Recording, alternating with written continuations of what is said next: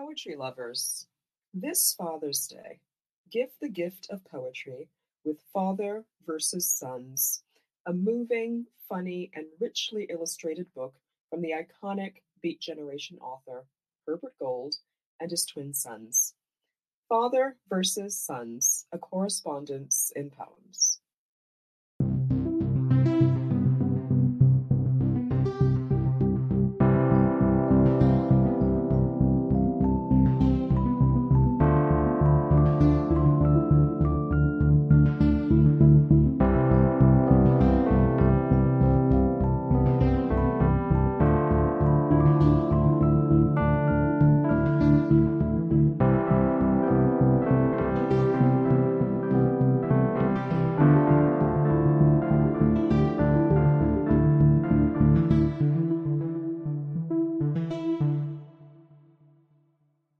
Welcome to the guest editor Q&A hosted by the Academy of American Poets. I'm Mary Sutton, senior content editor at the Academy, and I'm here today with our guest editor for July, Erica Hunt. Erica is the author of Veronica, a suite in X parts, and Jump the Clock, new and selected poems. Thank you for joining me today, Erica. It's a pleasure. Likewise. It's been fun. Yes. a fun month to curate, uh, as our mm-hmm. audience will see. Let's jump right in. How did you approach curating Poem a Day? Uh, well, I think we're living during an exciting time for contemporary poetry. Um, there's a great flourishing of uh, types of poetry. Certainly, there are um, people are inventing new forms of poetic expression. It's cross disciplinary. It is interesting to me. I love translation. I love what happens to American English because we have um, we have access to different kinds of poetries from uh, across the world. I was interested also um, in being inclusive of the varieties of poetic expression and by that I meant, you know, um, people from different racial backgrounds, ethnicities, um, gender expression, and of course, uh, across generation. I, I do a lot of curation and I don't want us to lose from the past. And I also want us to be future and forward looking. So that was my, that was one of one of my important, my goals was to have both um, poets who are in their 80s and poets who are in their 20s be part of July Poem a Day. I'm so glad that you discussed um, your curation of works by uh, numerous well known uh, African American poets uh, from different generations, uh, as well as uh, works in translation. Um, recently, in publishing, uh, I think there's been an expansion of access uh, to translated poetry, both in print and online. I'm, I'm thinking particularly of the recent launches of, uh, of Astra magazine uh, and Words Without Borders' launch um, of an online magazine. Um, what are your hopes, um, if, if any, um, in light of this expansion of access uh, to to global poetry, particularly uh, in light of, of, the more, you know, arguably nativist uh, impulses um, that that have, you know, become such a, a part of, of, popular discourse in the United States. Sure, um, I um, I um, I've been lately thinking about uh, influences in my own development as a poet. And um, I'm writing an essay right now, finishing an essay on that topic.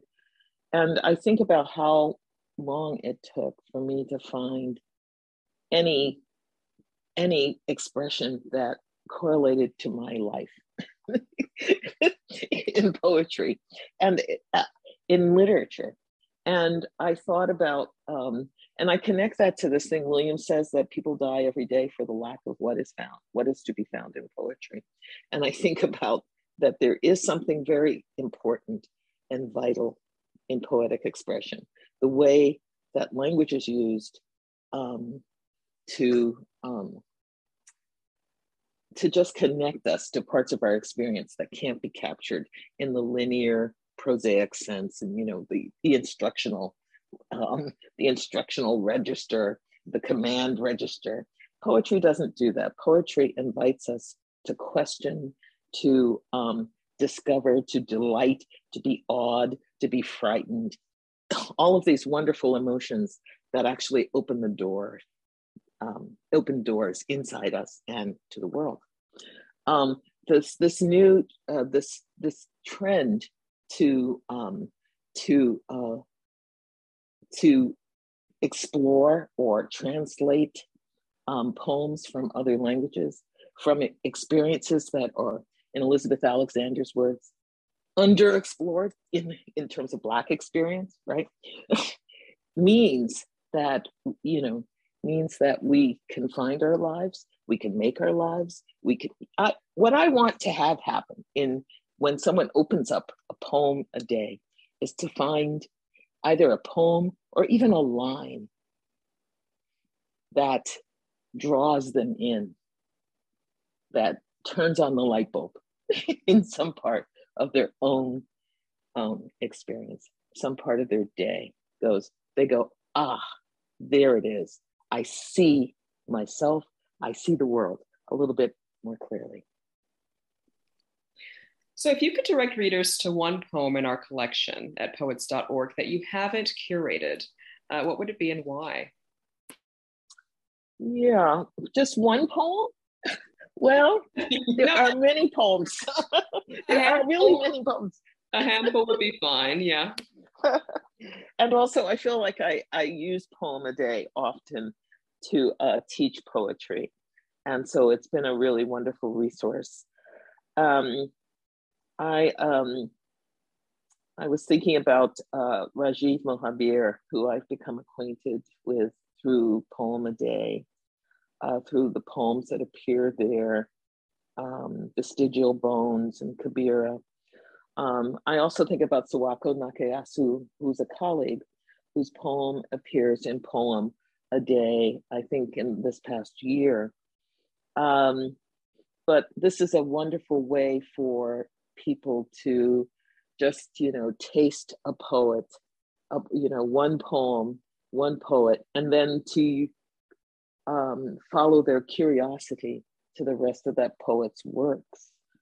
Um, and um, uh, and the variety is again that's that's the sauce you know that's the secret of the sauce. It's the variety um, and sort of remove some of our, um, you know, some of our socialization, our ideas or stereotypes about poetry as only occurring in one form with one register and with one voice, when in fact it's so multiple and it's so various. You realize that, you know, you can find something there for your life, you know. I just want to note uh, to our listeners that uh, Sawako Nakayasu's poem Pink Waves uh, was just published uh, in this past month as part of uh, Jos Charles's curation. Uh, if anyone is, is curious about uh, going back and, and finding Nakayasu's uh, contribution to Poem a Day. Um, so aside from Poem a Day, which you read daily, and thank you for that, um, who or what are you reading right now? Uh, my reading is is a is a bit uh, directed towards current projects. So um, I am reading um, "Bring Back Our Girls," which is the untold story of the uh, Nigerians Nigeria's missing schoolgirls, the Chibok uh, girls, um, schoolgirls, who did. This is really a journalistic retelling of that the incidents over the years in which um, girls have been kidnapped by um, sort of, you know, a kind of Islamic sect um, and returned. Uh, different forms of um, misogyny, which is not just, of course, in Nigeria, it's rampant here in this country as well. and um, right, and and that uh, and thinking about uh, how it comes in waves, that there are waves of this. And it's, of course, the more uh, uh women assert themselves and are independent and move towards a, a kind of emancipated state, the more serious the backlash. And we can see that right now here in the States. Um, I'm reading A Thousand and One Nights because that's uh, uh, because I'm really fascinated with the figure of Scheherazade. Uh, Scheherazade is the storyteller uh, in A Thousand and One Nights, and she begins to tell the stories, um, the sort of unending story, to the boss, as I call it, but really the caliph, because the caliph is intent on marrying a virgin and killing her in the morning, right? Because that's, you know, he wants to ensure fidelity. Um, he wants to ensure faithfulness. He doesn't want to be betrayed. And Scheherazade puts a stop to the slaughter by telling a story to her sister, she says. And before you know it, morning comes, and the caliph says, Well, what happens next? And Scheherazade said, Well, in order to find out what happens to the rest, you, we have to, I guess, begin again in the evening. And so thereby saves her sister's life and her own life by protracting the story on and on and on and on for nearly three years. so um, I love this idea of a story in which the stakes are high. The stakes are one's life, one's very own life. And it sort of restores for me the idea that literature matters. What are the stories that we tell to save our lives? Um, and uh, I'm reading a book of poems by a deceased poet, British poet, R. Death, Sean Bonney, um, who unfortunately um, uh, left us too soon, but left us with uh, some very, very beautiful poems, strong poems that I'm, I'm reading as well so that's my I, again my reading is very connected to current projects so speaking uh, of those current projects um, what are you working on now in your writing teaching and publishing life well i'm, I'm completing an essay right now um, that's tentatively called other influences um, for a, an anthology that's being edited by Marcella Durand and Jennifer Firestone for MIT Press. Um, and it collects with, I think, 20 or 30 other um, women writers, experimental writers, um, uh, essays that sort of lay out what has been influential for them um, in their in their development as writers.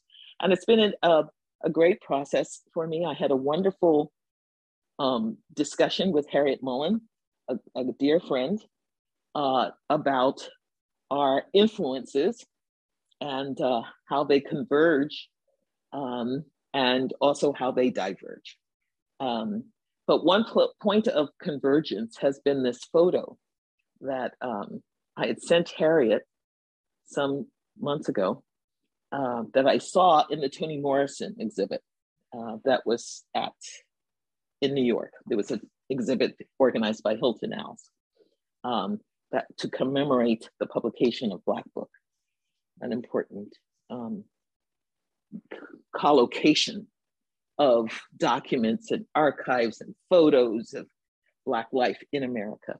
Anyway, one of the photos in this exhibit uh, was a photo of the sisterhood. And that sisterhood, I think, photo dating from 1978 included Toni Morrison, June Jordan, Ntozake Shange, Louise Meriwether, um, Verda Mae Grosvenor, um, hmm, trying to think, three other women and what was so striking to me that you see all these women together in one photo in an apartment, that snapshot. So it got me to thinking uh, with Harryette about how we are, we influence each other. And had we ever had such a photo? So that's one essay, and it's a rumination on that. That's the starting point. Um, other work that I'm uh, writing right now, I'm writing about Scheherazade, as I also mentioned, and thinking about storytelling in that piece. It's a hybrid work.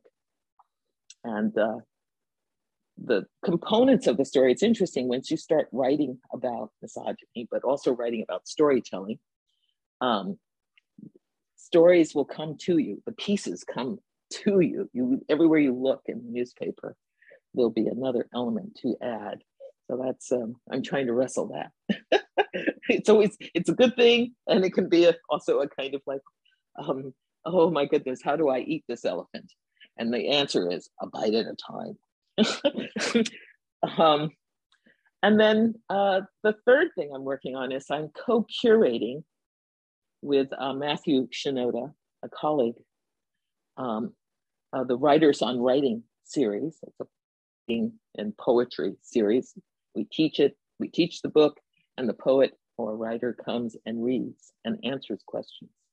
So we're, I'm working on the Writers on Writing series at Brown University, where, where I teach this fall. So those are the three main items.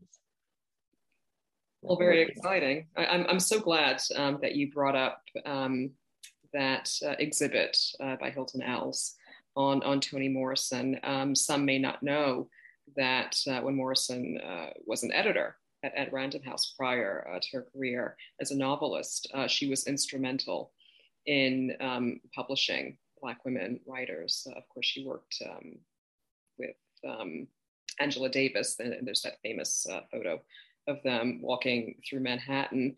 Um, but lesser known, I, I, think, is her work um, or, her efforts uh, to publish uh, Gayl Jones. Uh, yes. Which, yes. which I think is, is, is very important. Uh, we would not have um, Eva's Man or Corregidora if, if it wasn't yes. Uh, for Morrison's efforts to, to, to bring uh, Jones to public attention. Indeed. Toni Cade Bambara, others as well, was instrumental. Yeah. Absolutely. Well, thank you so much, Erica, for this um, enriching and broad conversation. Oh, you're certainly welcome. Again, it's been my pleasure to be working with you and with um, Poem a Day. So thank you for the invitation. Thank you. We're looking forward.